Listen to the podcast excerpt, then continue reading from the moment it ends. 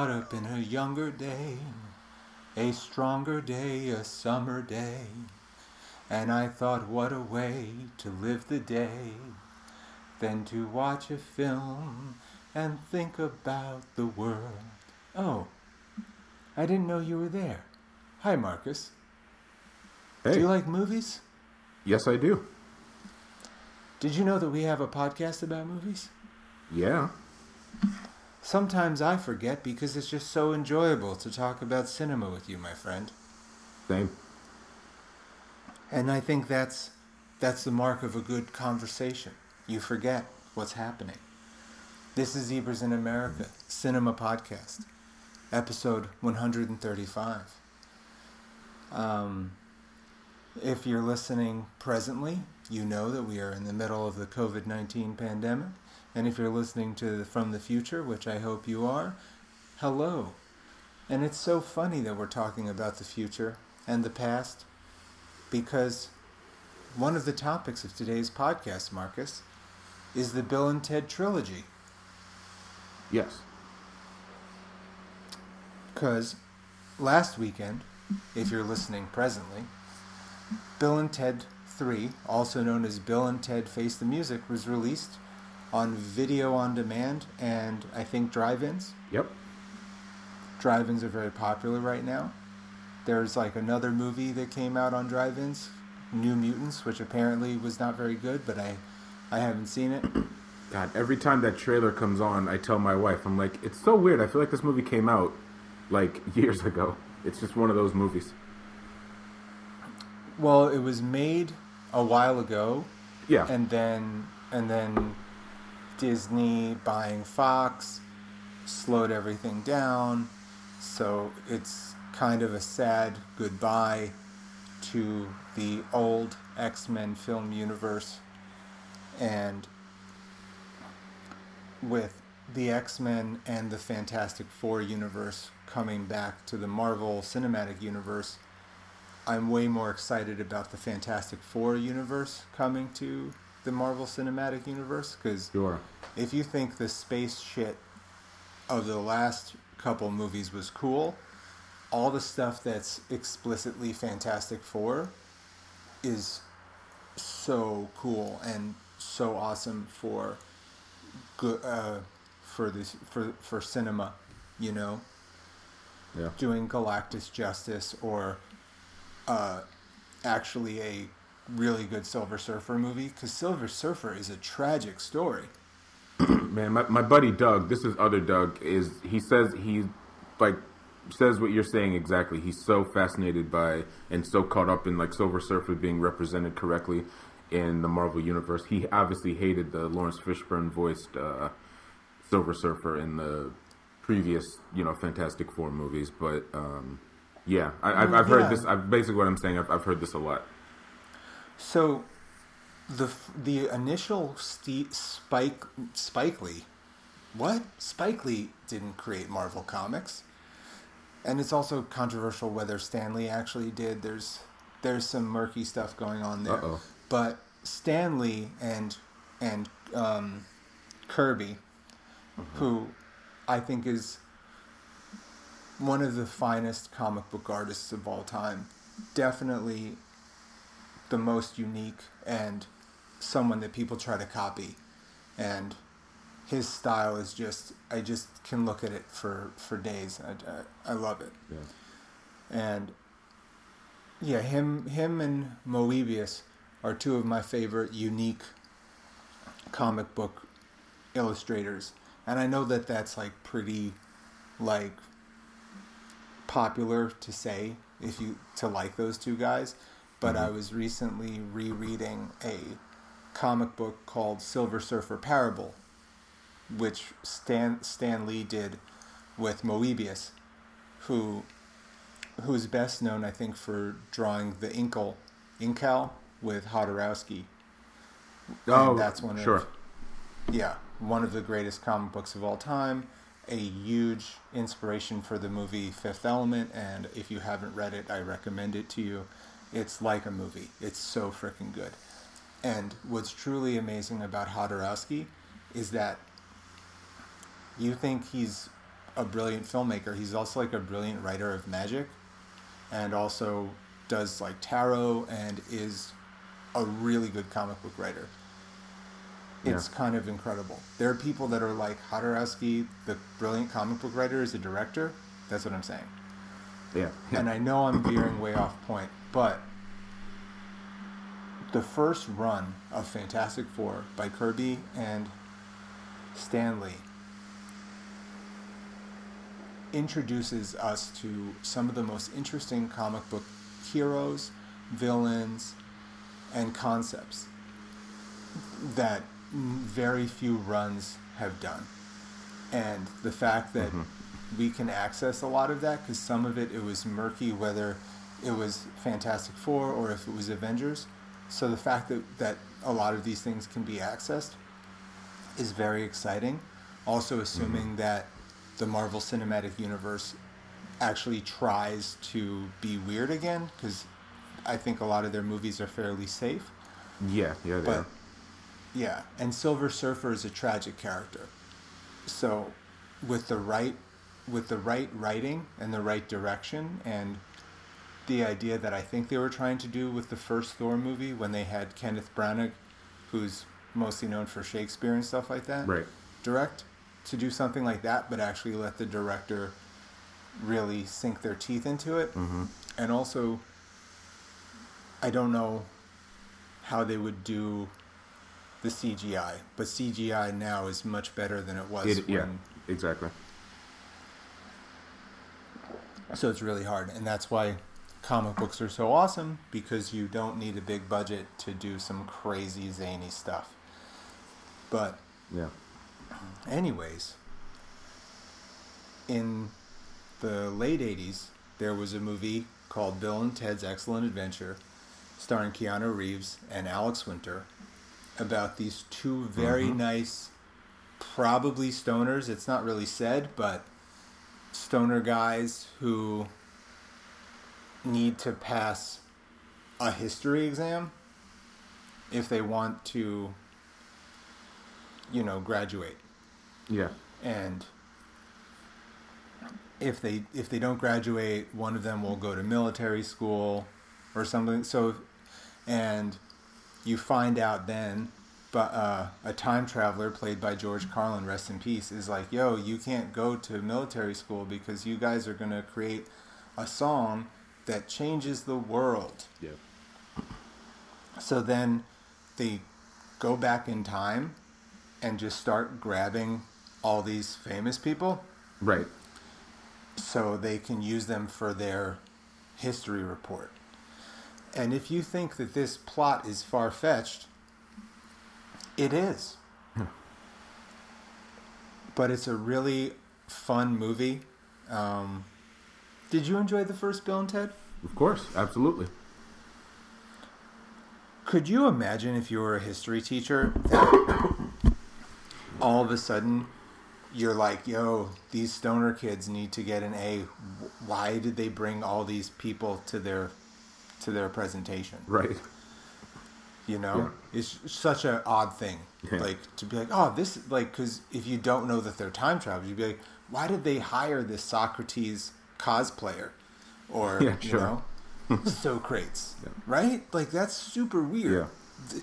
Now, am I am I perhaps adding too much complication to this? Of course I am. And when when we when we start talking about Bill and Ted Face the Music, I think a lot of me facing the music was I projected expectations onto that movie that maybe were unfair of me to put on them. You know what I'm saying? Yeah. And yeah, I just feel like Bill and Ted's Excellent Adventure, the first one, is just like a cute, you- cute, very simple time travel movie, and that's it. There's mm-hmm. not. It's not. It's just like, it's just like whatever. It was probably trying to bank off of Back to the Future, right? Probably. Of course. And then- absolutely. Because by that point, I think um, the third Back to the Future was on the horizon, uh, if I'm not mistaken. Hold on, keep talking. Well, well, I, I can talk while I. And and you know the but I do love the excellent Bernie Casey as their teacher and whenever he whenever Bernie Casey rest in peace shows up in movies you Oh just know God. you're in for a little treat because he's always I mean Bill and Ted is a perfect example but it's like that I'm gonna get you sucker uh, Revenge of the Nerds he's always he's like he doesn't get enough love for being like the perfect straight man in a in like Yeah. a comedic scenario because he has this like stone face that like his expressions he never really changes and it, it just it's always perfect. He has great chemistry with the comedic folks that, that he's usually around. Excuse me. And also uh, a professional football player. Yeah. Turned actor. Yeah. And you know this movie ages well. It's relatively non-offensive. If you i mean obviously some of the if they tried to make this movie now they'd be like oh abraham lincoln's problematic and this person's problematic and this person's Genghis Khan, uh, Genghis Khan, is probably Genghis, Genghis Khan is super problematic sure. So, damn, that's a good point. but it's but it's um it's still like a good movie whereas revenge of the nerds does did not age well hell no. i tried to rewatch it not only is it is there like um, trigger warning rape it's also just kind of very mean and simplistic and not what I remembered it to be. Sure, same. So I say, don't watch that movie. Yeah. Don't watch Revenge of the Nerds. Yeah, And so then Bill and Ted, Excellent Adventure, is a very popular movie. And then they make a sequel where they are like, ah, fuck it, let's go super crazy. yes, Which which is Bill and Ted's Bogus Journey. yes, where they where it's not enough. Like you think time travel is a lot. They're like, oh, in this movie, they they get killed by evil robot versions of themselves, yeah. and then they have to escape hell, and then they go to heaven where they meet some weird like Martian dudes to get out of heaven. And they and then they have uh, what's his name? Death played by william sadler. Yeah. Who played sloan in deep space 9 Mhm. uh, and if you're a deep space nine fan you know how awesome that character is and also how awesome his portrayal of death is i think i think he's he steals the show Of course he does. A nice, you know, in bogus journey and, an, an Ingmar Bergman reference for those two or three people that don't know. Yeah. Yeah. Or yeah. Cuz obviously in Ingmar Bergman's movie which for some reason I'm drawing a blank on. Please don't get mad at me film Twitter. Wait, what? What the movie Oh, the seven. Ingmar Bergman Oh, the movie. Seventh Seal. Seventh Seal. Yeah. And you know this guy plays chess with death and then in Bogus Journey They play The- Twister.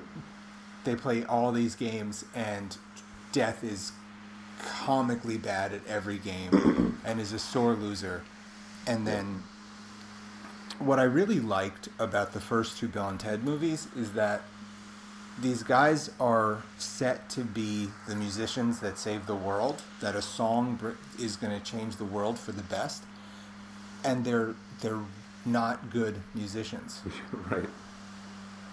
they're they're in a band but they don't know how to use their instruments Yep. which i think is is hilarious hmm. And you were you were touching on this a little bit last week that bill and ted's bogus journey i think went to the extreme of strangeness perhaps in the hopes of destroying it as you know a franchise Yes. but accidentally made a finer movie. But I just want to pinpoint something, and then I'm going to send it back over your way. Sure. Have you seen the Have you seen the French film MILF that was just released on Netflix? No. So, it's a bad name. The name is is not. It does it a disservice. So it's a French comedy film by Axelle Laffont, mm-hmm. who also stars, and it's about three women who are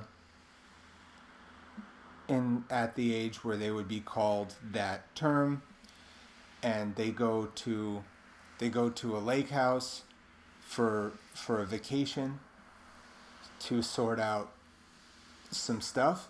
And it's basically like imagine if one of those movies that we were talking about like Revenge of the Nerds or Meatballs or Caddyshack was made from the point of view of the women characters Oh wow.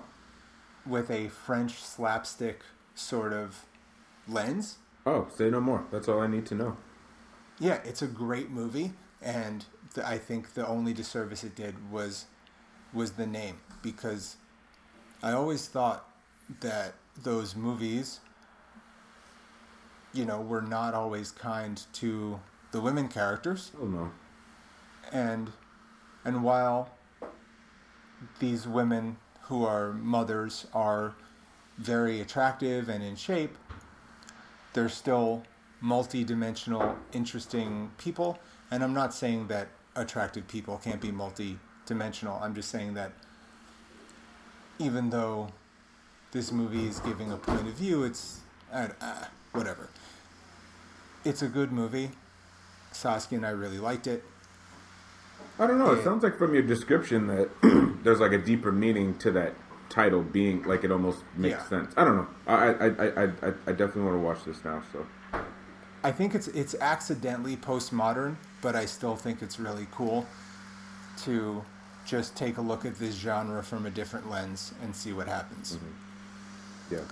But anyways, we were saying how Bill and Ted's Bogus Journey went full wild. Um, and but upon revisiting it, it's a delightful film. What say you? Yeah, Bill and Ted. Too. Yeah, well, that that not to repeat what you said, but yeah, they kind of they they they went the Gremlins two route and just assumed like this this is the last straw. Let, let's just go crazy with this one.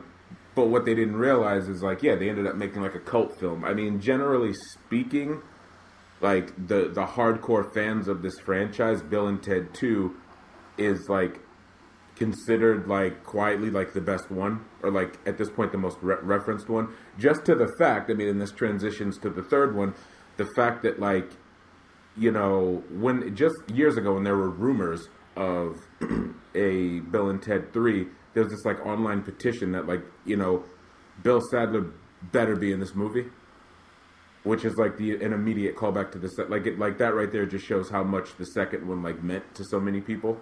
Um Yeah. and his presence in bill and ted 3 is just is more of a commentary on the second one rather than the first one. Although obviously it all kicked off from you know excellent adventure but bogus journey is kind of that like t- it's, it's such a head scratcher of a movie. It's just like what is this and then and it has been the case with a lot of movies that make you go wait what is this it, it did it became this like great cult movie Right. And I think it's also shows you that, you know, you can't astroturf a cult movie no matter how much people try. yeah yeah You know, this is something that has been a constant thread in our podcast. When a movie comes out that's that people are calling a cult film before it even comes out. That's not Sure. how cult films work. not at all cult Nope. it has to happen naturally that was something when we go into the other movie that we're going to talk about later you cannot kill david arquette i was explaining to saskia as we were watching it that one thing about wrestling is that the fans dictate a lot you if you try to make a character pop and the the fans aren't into it it just won't happen nope you it just needs to happen naturally and that's the same thing with cult movies and a lot of cult movies are hitting this precipice where they're almost really bad, but there's something about it that also makes it really enjoyable. Definitely. Because if you because if you were to say, all right, we're going to change all the rules of the Bill and Ted universe. So God exists. There's a heaven and hell. There's going to be this evil time traveler who's going to send robot clones of Bill and Ted to kill Bill and Ted. Bill and Ted go to hell, where they have to play a bunch of games with death to get out of hell. Then they go to heaven, where they ask God for help, and they get help in the form of Station, who's a who's a who's a critter, who will later go on to also be God, I think, in a South Park episode, if I remember correctly. I know that there was a callback, and then they start a band with Death and Station and their wives, who are princesses from England from the past, and you're made to think at the end of Bogus Journey that they finally perform this song that saves the world. Also, they create robot versions of themselves as well, who fight the other robot versions of themselves. Yeah. Would you? Is that a pretty accurate description of Bill and Ted's Bogus Journey? Yeah, and it's also just an accurate accurate description of just the whole mystique around that movie. It's like what's going on? Again, like going back to what I was saying before. Like it's intentionally convoluted in a funny way, you know? Yeah, it gets it gets so weird, and you're just like, what is Yeah. happening Yeah. here?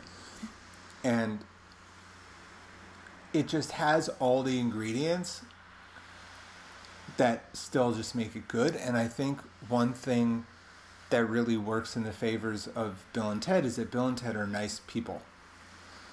Oh, So I incredibly nice. Ge- yeah, gen- genuinely nice. Right. So I think that goes a long way for the franchise is that they're nice. So that keeps people a little bit interested.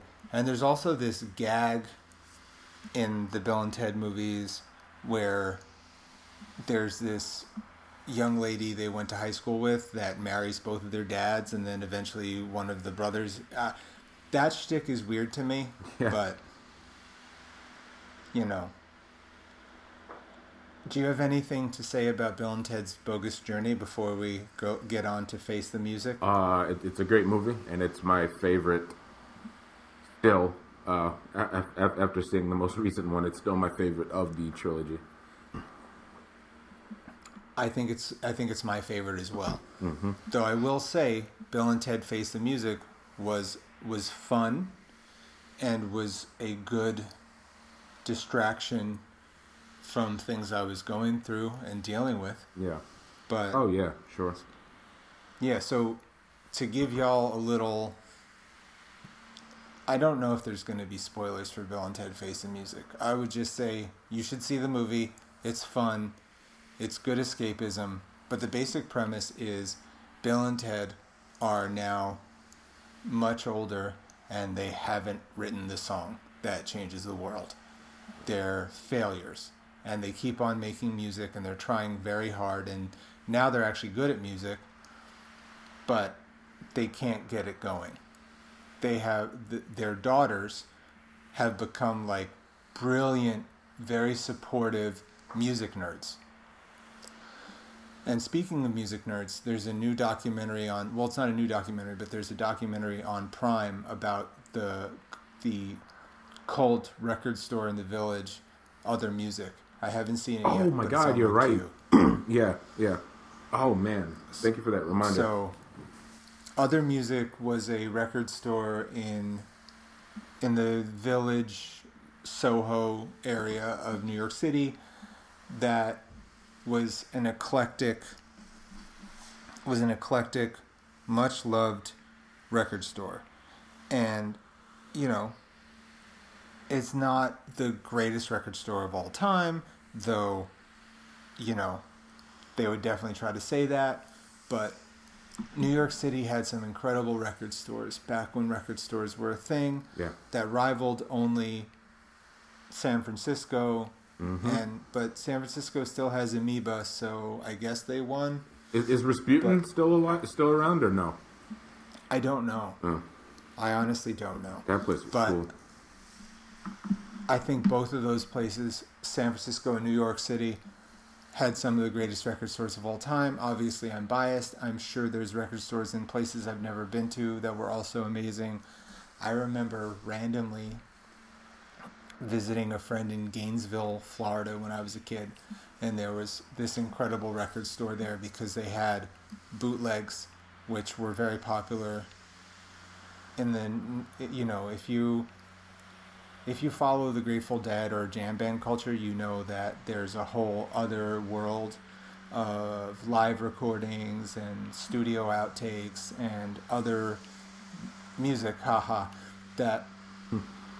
isn't part of the canon of recorded material of artists. Yeah. And there was there were record stores that would sell what they call bootlegs, which were unreleased albums or live stuff or foreign versions of albums, which sometimes had different track lists and different songs. So record stores that had those were very popular. They were always really expensive. You're like, why is this Syd Barrett album that I never heard about 45 bucks? Hmm. Yeah. Or God forbid if you are a Captain Beefheart fan, half of his good music is unofficial. Right.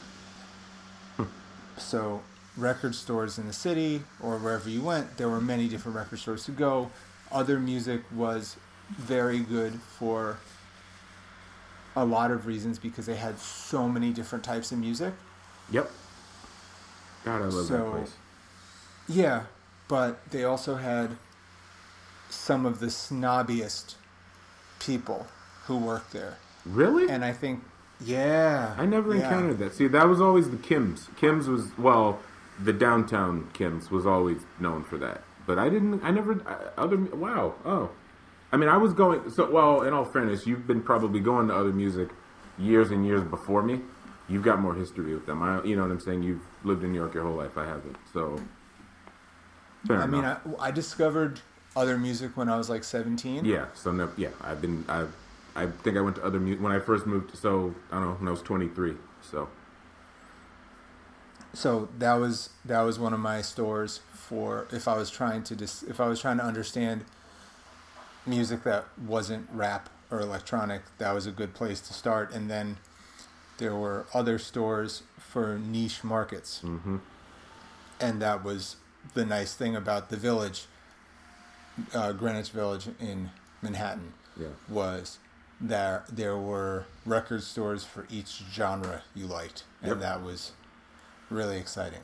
And so yeah, so guys, there's a so guys, y'all, y'all, there's a documentary about other music that just came out, and the Bill and Ted's daughters in Bill and Ted Face the Music probably have seen this documentary because they are really brilliant music fans and what I like about this movie is that they're incredibly supportive of their parents. They've accepted that their moms are princesses and their dads are time travelers and they're always like they're very supportive of them becoming making the music.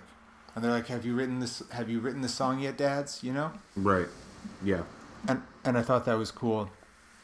And of course, the internet got upset that they, Bill and Ted had daughters instead of sons because in Bill and Ted's Bogus Journey, their kids are called Little Bill and Little Ted. Mm-hmm. But as many people pointed out, those don't have to be gender specific names. Right, yeah. And and also like, come on, like like why why is everything like such a big deal Well, now more than ever, I, I'm I, until this thing is over. I'm just gonna say that. I mean, prior to COVID, there was everything was a big deal, but now more than ever, I just think folks need something to complain about. Just it is what it is, unfortunately. yeah but just how like we were talking about with like other music this whole like we need to be kinder and you know this speaks to bill and ted Mm-hmm. I was just I was just gonna I was just gonna say yeah. yeah i should have let you have that i'm sorry No, okay. I don't even care. Whatever. Joking. but you know people are like why why do the characters have to be women that's so pc and I think the director said that it just made it by having the characters be daughters instead of sons. It was it didn't feel like a remake of the first movie. Mm-hmm. Because what happens is, yeah, they're Bill and Ted haven't made the song, and basically, people realize that if they don't make the song by a certain time, the entire universe, multiverse, time and space is going to be destroyed. And that's the crux of this movie that they have to travel through time and space to figure out what they need to do to save the universe. And at first they try to travel in the future to like find out from their future selves what the song is and that's that was a really interesting thing because we're introduced to not nice versions of Bill and Ted. Right. And um, yeah. What did, what did, what what was your take on Bill and Ted's Face the Music? I mean, I guess I should have known uh, before watching that a lot of, uh, you know, it's obvious. A lot of this is just all about nostalgia and and and, and whatnot. Um, but I do think at the end of the day, this movie, and it's fine, but this movie is like kind of cute at best. Like, I definitely built it up to be something more than it, it ended up not being, and that's fine. But I do think that it, it's there's a lot going on right now. It's just like there's the nostalgia machine that this movie plays into. There's the Keanu Reeves fetishism that's not. Oh, it's we're recording on. It's his birthday today, by the way. Um, then there's also us being our age and actually and folks who are slightly older th- like thinking like do people outside of our age group even care about a bill and ted 3 because it's you know it's like 30 years later but i will say they handled they you know they handled the 30 years later well um, even better than something like there's it, it, this movie made me think about uh, clerks 2 in that i remember when i first saw Clerks 2. I really liked it. And then uh, Doug of High Doug fame um, kind of like made me not like it. He just broke it down. He was just like, it's 12, 13 years later, and these guys are still in the same position. And I just remember being like, damn, that is true. There's nothing wrong with that because that happens in life. But I just remember being like, oh, damn, yeah, he, maybe he could have done it better or just not have made a Clerks 2. Um, well, see that that's what I like about Clerks 2 is that they they failed. And what I don't like about Clerks 2, because I recently rewatched that, I, I rewatched every single Kevin Smith movie recently because for some reason I find his movies to be comforting when I when nostalgia is kicking me in the ass and you know I can't sure. always just light a candle and walk across a pool for 9 minutes to yeah. deal with nostalgia. Hmm. so film nerd stuff. So I rewatched a bunch of his movies, and the if you haven't seen Clerks 2, spoiler alert, the the whole donkey show thing was really unnecessary. Yeah. He he brought that to my attention to kind of oh that was kind of It's dumb. like so unnecessary. Yeah. And sort of but also sort of intrinsically what I also find at, at fault with Kevin Smith sometimes is that his childishness sometimes just really gets in the way of his own vibe.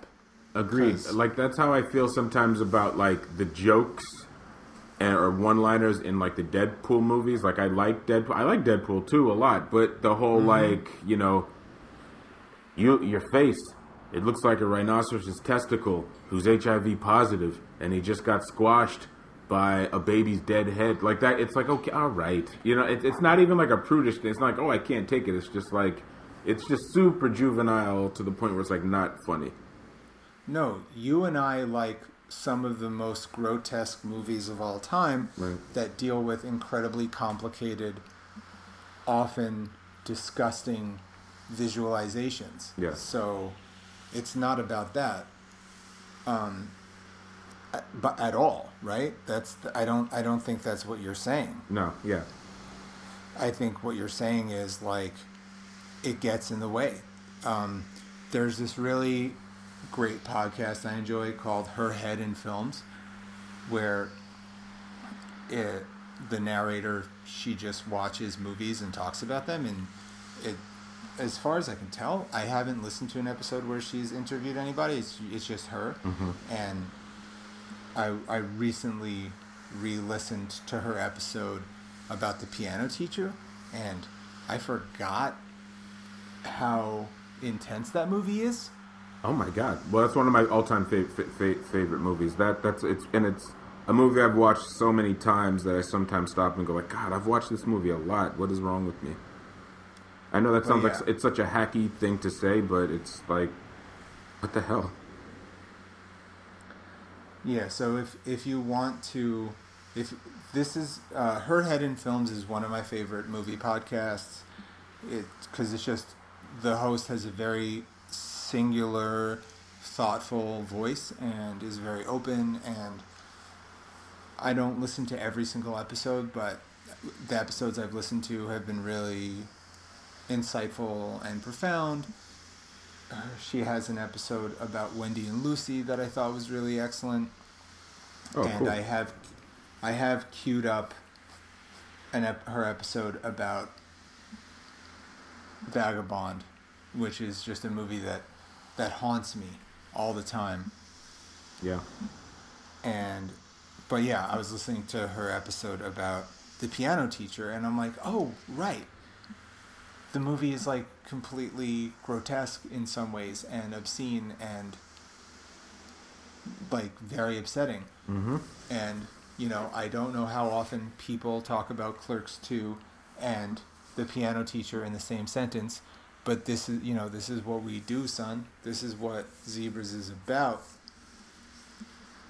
I hmm. feel like he he lets his Kevin Smith, at least certainly in Clerks 2, the the need to do something extra gets in the way of an otherwise kind of touching story Perfectly said. because yeah. right because like the beginning of clerks 2 is like oh okay you see what's going on everyone's sort of a failure and then the end of the movie is really beautiful and yes they that they need to get arrested to have that conversation but perhaps they didn't have to get arrested in that way Yeah. and this is i know like kevin smith i do really like a lot of your films if you're listening come on the show sometime. I sometime was just getting ready My- to say, yeah, you have an open invite. you have an open invite my my We know you're listening. My criticism is out of love because your movies have done so much for me even if sometimes i don't like all of them He, damn, And- you know, I, I don't mean to cut you off, but you saying that also, it's just like I feel like he would make a great guest on the show because of that. Because Kevin Smith is someone I've always been. Kevin Smith, his trend, like his his his trajectory of just like at first when he he was one of those like you know early internet guys and he would like mm-hmm. respond to people personally even in his movies he would address people and at first because this we're going you know over 20 years ago people thought it was funny but then it be, it was like people got annoyed and it was almost like he was a parody it's just like oh Kevin Smith is oh he's salty about what some internet person says like the whole joke was like Kevin Smith loves to profess how much he doesn't care what people think about his movies but he Right. writes these like five page things on it, you know. But but I've always been like, you know what? The the few and far between times that someone was nicely critical of Kevin Smith's stuff, he was nice back. A lot of it's just like, oh Kevin Smith, you fess or like your movies suck or you're a hack. Like you you don't deserve the right to have someone like Kevin Smith be like, well, why do you think that? No, the response be like, hey, fuck you, eat a dick. Like I've always been on his side about that, but but I think some people don't One of- see that. They're always just like, why is it? It's like, why is Kevin Smith such a dick? It's like, well, wait a minute. Th- th- th- there's an order of things. Did you see what he's responding Right. to? There's an there's an order of operations, Yes. and that's like the funny thing about the Jay and Silent Bob Strike Back yeah, is the one of the one of the through lines of the movie is that they want money so they can beat up people who are mean to them on the internet. yeah, They're they're looking for Magnolia fan something Yeah. who who says mean stuff about them on the internet. Yeah. So Kevin Smith is very aware that people say mean stuff about him on the internet, and he's both open about it and seemingly uncomfortable about it. And I get it because whenever, obviously, I'm nowhere near as as successful as Kevin Smith, but the couple times people have said mean things about me on the internet, it like ruined my day. So I get it. Yeah. And that's the thing. So yeah, I know we're talking about the Bill and Ted series, but just just Clerks two, there's there's a very childish scene that I think gets in the way of an otherwise beautiful story, and I think the the sidekick character was a little was a little much. Mm-hmm. I agree. But you know what movie is actually quite good and does not deserve the the vitriol it got? What's that? Jersey Girl. It it in in terms of like in its meaning and execution, sure. Like yeah, I I can't. The older I get, it's like I can't hit. Like I don't necessarily like that movie, but I like that it exists, and and it's it. You know what? It's not for me. It, But I it's no- appreciate that. I, I like that Kevin Smith made it. I, I, I, I do. I guess like that's kind of the best that I can go with. with, with that's best I can do. It's no cinema paradiso, right? But it it's a really kind, soft, gentle film about a heavy topic and was torn to shreds before people saw it. Yeah.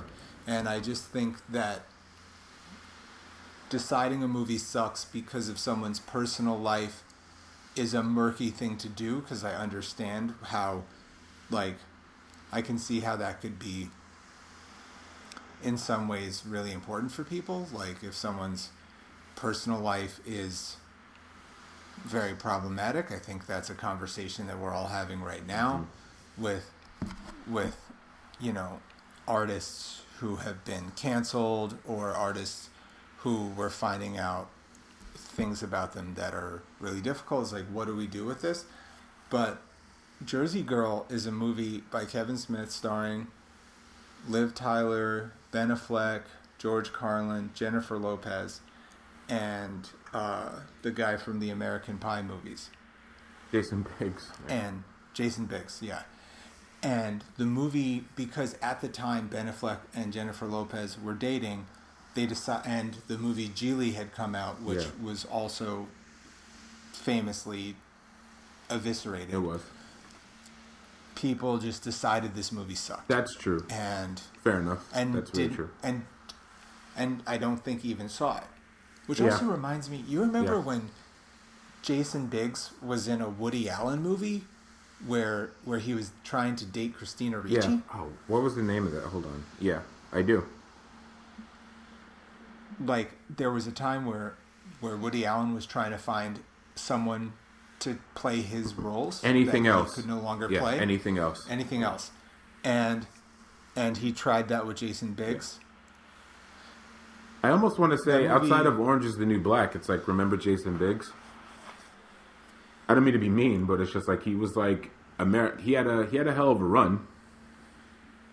He's still around doing stuff. I'm just saying he was like the man for a second, saving something. Yo, you were the you were the man in Phantoms, dog. which which is I I'm really loving this thread that we're going on right now. Yeah, right. Um, This is this is pure zebras. And yeah, so something anything else, something else, that's what it's called? Anything else? Yeah. yeah. Uh I couldn't tell you much about the movie other than I saw it. So that tells you that much. Yeah, I haven't seen So because of because of so back to Jersey Girl, and then I promise we'll get to back to Bill and Ted, and then I promise we'll get to You Cannot Kill David Arquette. I hope, and if we can't, there's always more episodes. In Jersey Girl, because of because of the the romance that happened outside of the movie, people didn't give the movie a chance.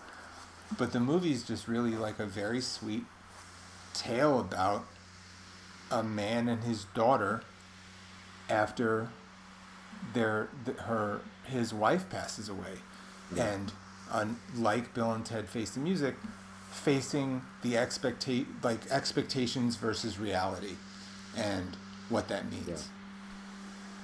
And it's a really sweet movie, and I'm not saying it's the best movie ever made. I'm saying that it was it was reviewed like it was a one star movie, and it's hardly a one star movie. Agreed. And it's a movie that has video stores in it, and when I'm when I just like seeing video rental stores because it makes me I happy. do too, very much so. Which also reminds me that I also recently rewatched Be Kind Rewind, and that movie is a slam dunk. I don't care.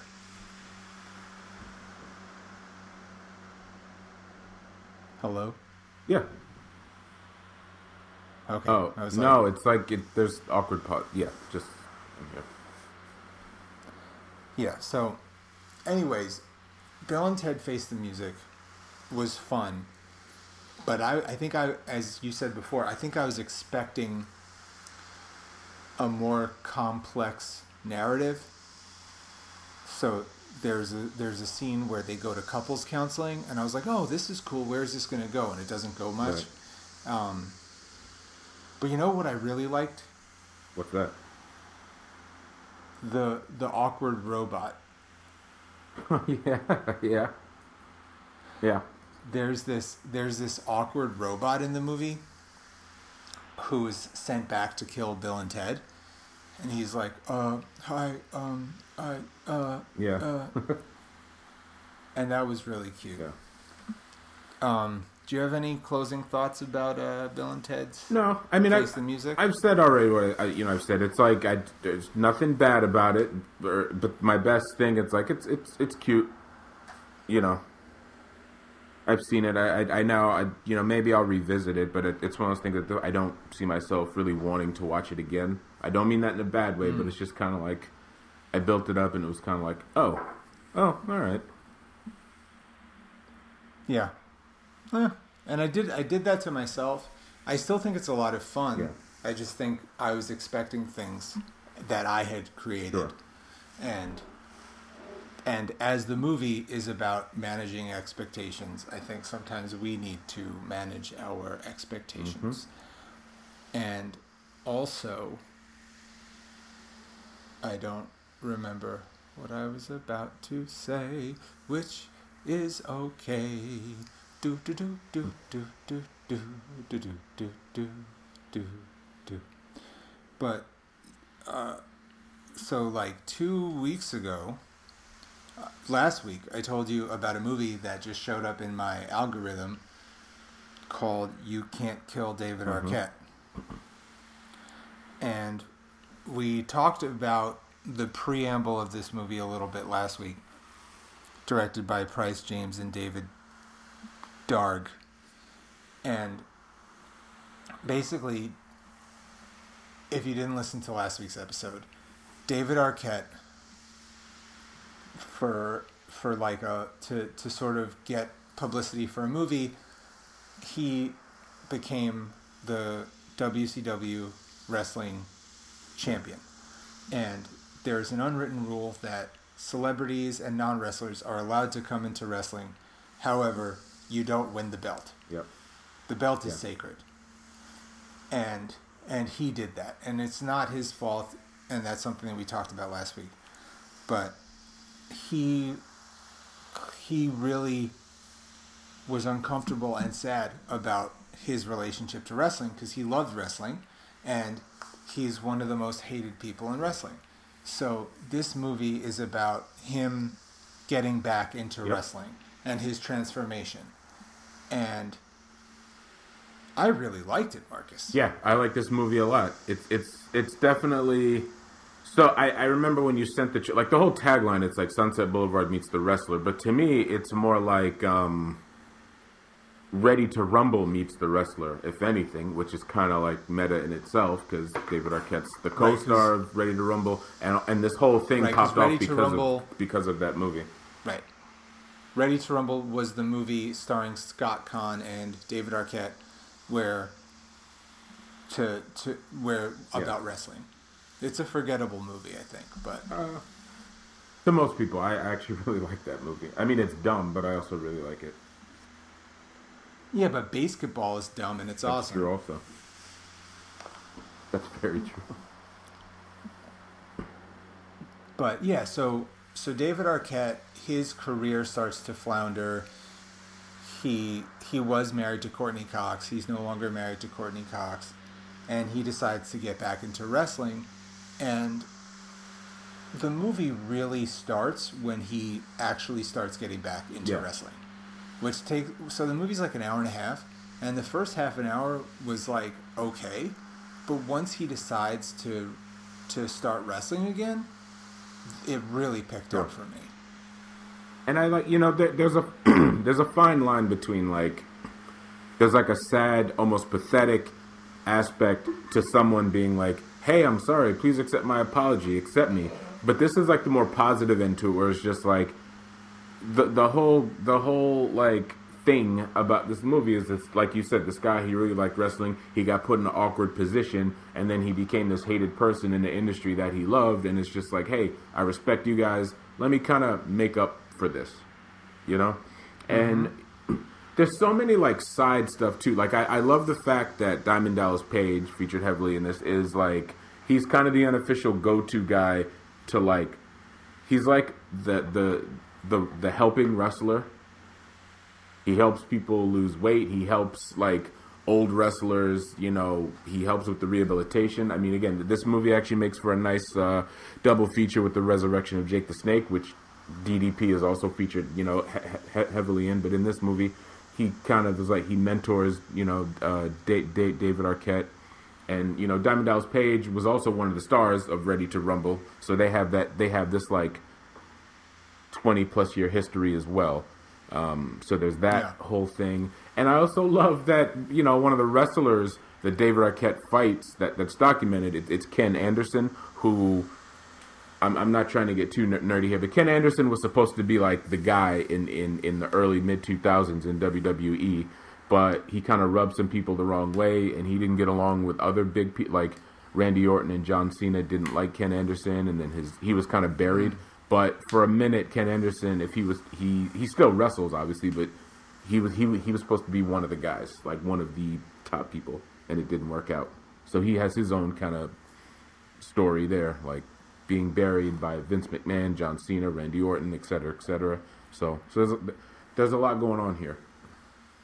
Right, and there were there were a couple times where I had to pause to explain to Saskia some some Right. things, but but aside from that, it did a really good job of of not needing you to need to do that. Mm-hmm.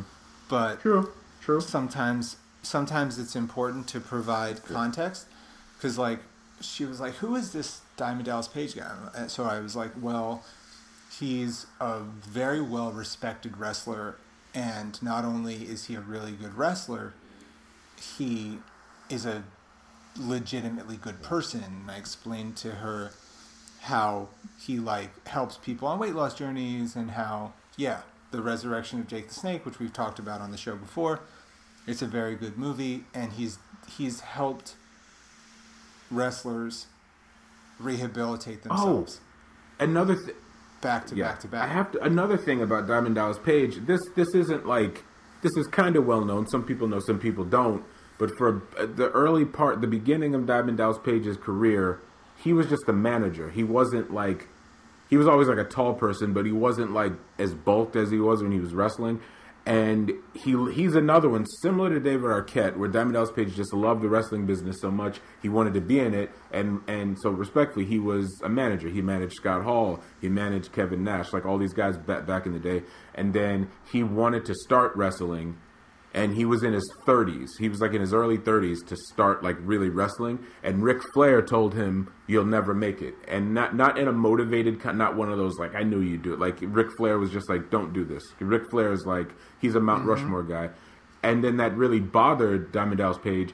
He was gonna quit. And it was Jake the Snake that happened to see. He was just like, "Why you look so down?" And Diamond Dallas Page was like, "I wanted to wrestle." But Ric Flair said I would never make it. And Jake the Snake Roberts, who famously does not like Ric Flair in real life, Jake the Snake was like, "Wait, Ric Flair said that? All right, I'll I'll I'll, I'll train you," and that was the motivation. He's like, hold, hold my No, beer, li- literally, and then oh, and then he's another one. Like he's there's always there's like a Daniel Bryan, Shawn Michaels, CM Punk kind of guy who are just like you're too small, you'll never make it. Diamond Dallas Page was on the other opposite end of the spectrum where he kind of had size to him, but people are just like you're too old. No one starts wrestling at, at this age. You'll never make it. And then he became WCW World Champion. You know what I'm saying? And he had a pretty decent run in WWF as well. In like a he had a cool feud with the Undertaker, but he almost paralyzed himself and you know, and that's kind of what spawned Yeah. the DDP yoga. But anyway, yeah, And he also was one of the best playable characters in WCW versus NWO Oh my God, you're right. on the N64 because he had a, a variety of special moves that were really Yeah. great. yeah, he did. And I was explaining to Saskia DDP yoga, which is like pow- a type of power yoga, and it was before I found ju- jujitsu. It was it was something that I was considering doing because there's been so many successes with people who wanted to get healthy through DDP yoga. But I found jujitsu, but I haven't been able to do jujitsu for six months. And if you're wondering how does that feel, it sucks to not do the things you like to do. But it is what it is. You know, the the needs, my needs for things that are enjoyable, do not eclipse the health of the people I Sure. love. Which is isn't that such a crazy Yeah. thing, Yeah. Marcus? Hmm. God forbid we be a little bit uncomfortable to save lives. Jeez Louise. People want to go to Applebee's. Yeah, and it's also like I'm not hating on Applebee's as like if you like Applebee's, you know, but what I I'm not nearly as worried about Applebee's as I am about the corner restaurants that Thank you. that probably will not survive Yeah. this. Man, you know, And it- that's- yeah, it's funny you say that because just the other, I was having a, a, a conversation with a few people about how recently there's been this like nostalgia for Blockbuster, and it's just kind of like, look, Blockbuster. Anyone has Blockbuster has we have lot lots of memories with that place, but at the same time, let's just be real. When Blockbuster came to town, the mom and pop video stores died.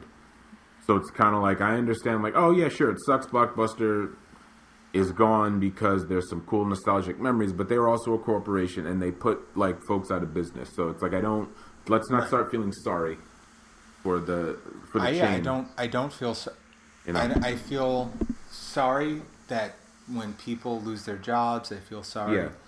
that for things like that.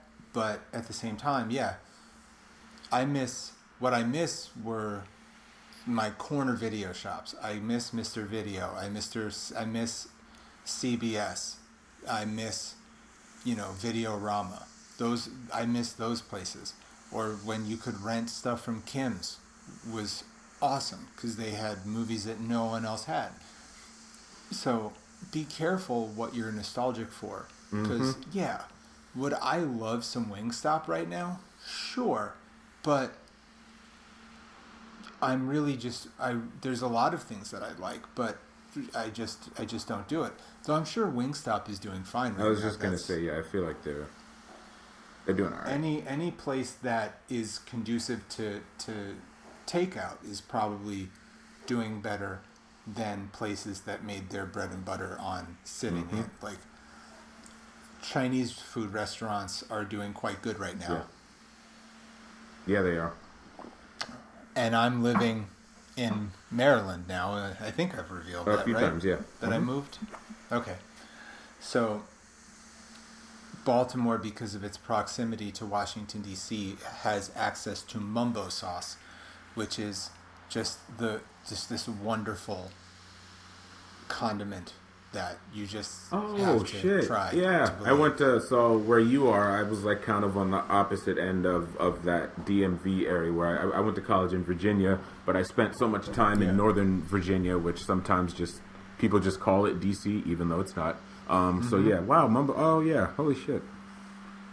Yeah, mumbo sauce, Wow. man. And which is just this condiment that's somewhere between ketchup and barbecue sauce. Yeah. It's it's tangy, it's delicious, and every every Chinese takeout place in DC has their own version of it, and it's it's one of those things that people are very very particular about, and it's also sort of a, a litmus test for what sort of like if someone says they're from DC, what sort of DC experience they have, Mm-hmm. because there are people that have lived in DC that don't know what mumbo sauce is, or they don't know what go-go music is. And there's also a go-go band called Mumbo Sauce Oh, I didn't know or is it a song? I don't know. Um, and so if you don't know what go-go music is and you don't know what mumbo sauce is, then you're probably more part of like the more well-to-do spectrum of DC. Mhm. Because DC, while a small place, is very important for a lot of different pop culture intersections Yeah. like East Coast hardcore, obviously because of Ian MacKaye and Henry Rollins, to name a few, and Mumbo Sauce and Go Go Music and oh, Go Go Music is awesome. Yeah. By the way. And um, the show, you remember The Wire? There's a couple actors in The Wire that were known for being staples of the go go scene. Oh, I didn't know that.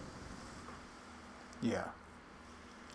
Um, but I don't remember. You know, my I've been dealing with some personal stuff. I'm okay. I don't feel like getting into it. So my my ability to remember specific names right now is a little hazy.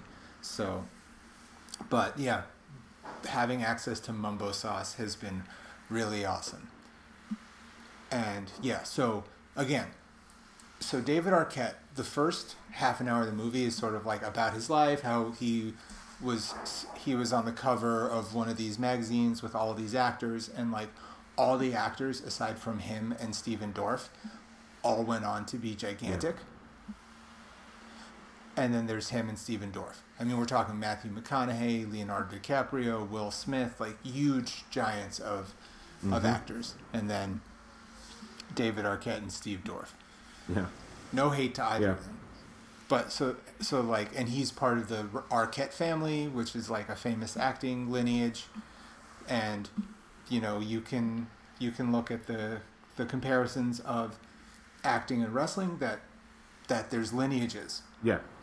And also boxing, like Absolutely. well, really the world, people, you know, like cops or firefighters or, you know, like, you know, people tend to often do the things that their family does, Yeah. right? Yeah, it's a good point.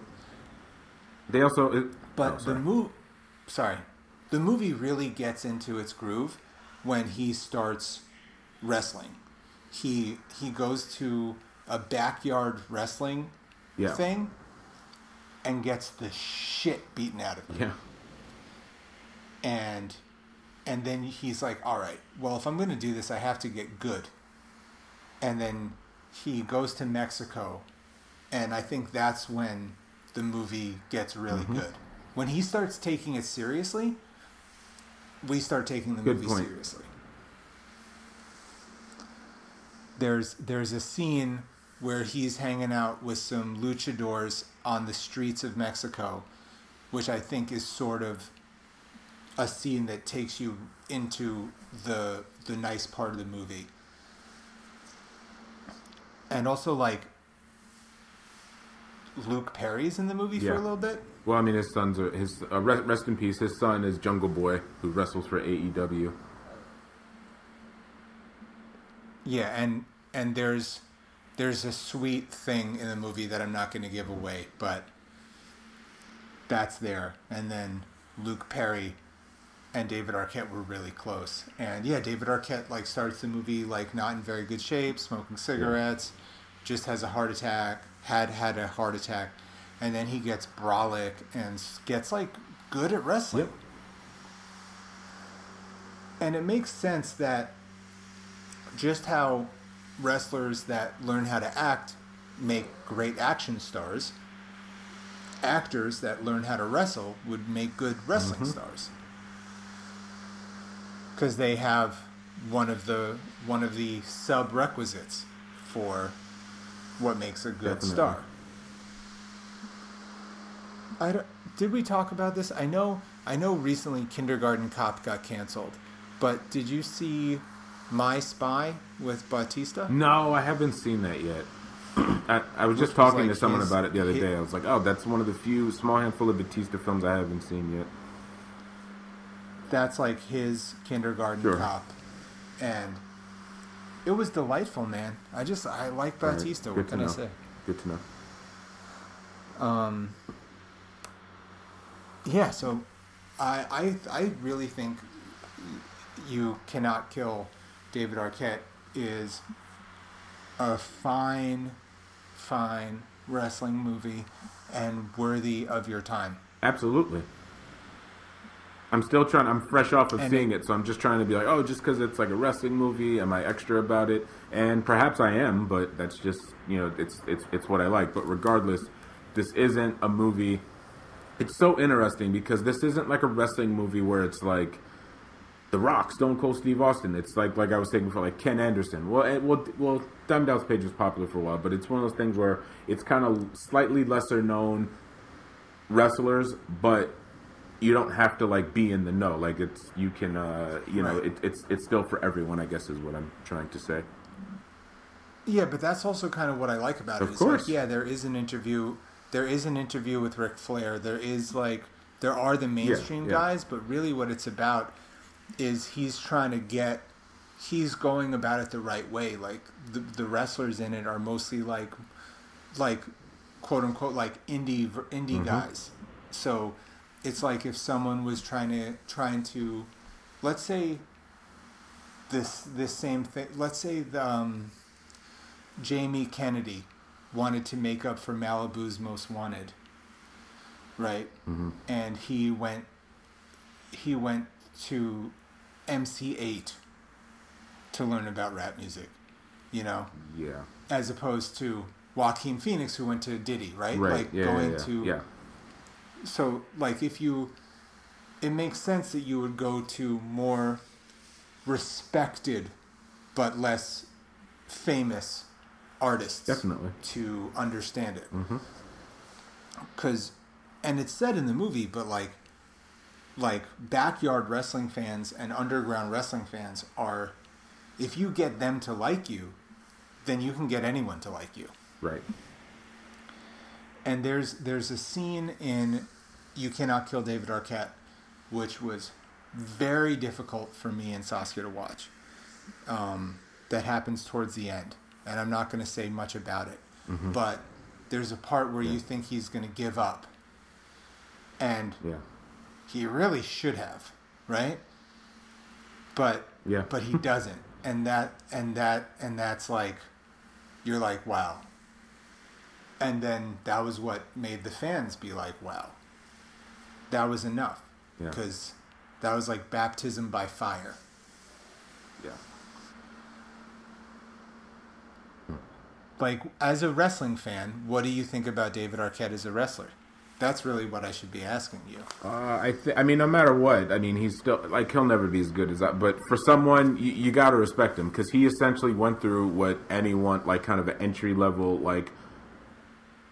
He took like an advanced program though, like he was essentially beaten. Even if though he was involved in wrestling twenty years ago, he still was like he's still kind of a beginner and did the whole advanced thing. So it's like you got to respect him and and people. And I don't even people who actually have done this for like damn near their whole life who've been in the business the majority of their life respect them. So as long as they do, you gotta you gotta respect them, and I, I respect them. And, and and it takes a talent Right, just and- just in wrestling just to learn how to fall or to learn how to but then like if you watch this movie there's certain things he goes through that like you can't train your body to take this kind of you just got to grit your teeth and, and like and just do it you know what i'm saying so beyond the wrestling training he, he kind of he gets my respect Right, because there's also like he uh, is also doing. He also does sometimes does like hardcore yeah wrestling, very yeah and there's there's stuff in that where it's just like, oh, you're hurting Yeah. yourself. There's there like there's stuff you can sell, right? Like you can sell getting hit by a chair and not actually get hit by a Right. chair. But there's but like you can't sell some of these hardcore things. And I'm sure there's wrestlers that have opinions about about whether that's really wrestling or it's like just violence for the sake of Right. violence. Like there's there's that there's that like thin line between like wrestling and juggalos that you have to Yeah. be careful about.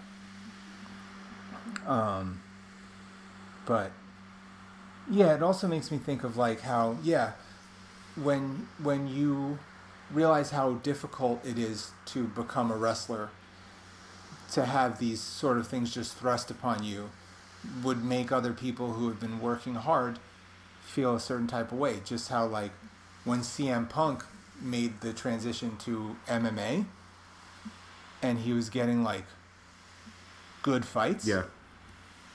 people were Yeah. pissed even though like he's he's been doing jujitsu for a while but he wasn't he didn't do he didn't do the chitlin circuit No, he, didn't definitely did do not. Yeah. Right. you know and and that's that's the thing that people need people want you to do people want you to to work it out people want you to to figure it out like you know like a lot of people who fight boxing or MMA have fights that no one ever hurts hears of you have like like backyard tune-ups but he just went straight to the big Mm-hmm. leagues and he failed miserably Yeah. and I don't feel bad for him. I, I don't dislike him. No, or same. anything, And also, just he. I know this doesn't mean everything to everyone, but he got some nice checks. Also, like he was fully compensated. And even though, and like people Yeah. similar to this David Arquette thing, there have been among most MMA people, he's kind of considered a joke, and I get it. But there have been a few to come out, and also wrestlers who hated CM Punk uh, in real life, just like you know what, you still did something that I wouldn't have been able to do. So respect, you know. exactly. But you know, I don't I don't think he's going to be doing that anymore. No. I mean, I know Dana White was like, no. Yeah. So he would have to go to one of the smaller promotions. But anyways, I feel like I feel like uh, we've we've done this movie justice and I, Yeah, yeah. I think we See did it, the Bill and Ted I think we did the Bill and Ted trilogy justice. Um and I, I'm we have some excited exciting stuff in the pipeline. Hey yo, I from the eighth floor step, hit the ground, the pound fell. Cops is coming, running through the pissy stairwells. I ain't hear nothing, bugging. Only thing I remember was a bullshit summer, so I stopped at the second floor, ran across is falling. My pockets is mean, clean when I vanished off, took off, made track look easy. Walkie talkies, DTs black. They was rated PG.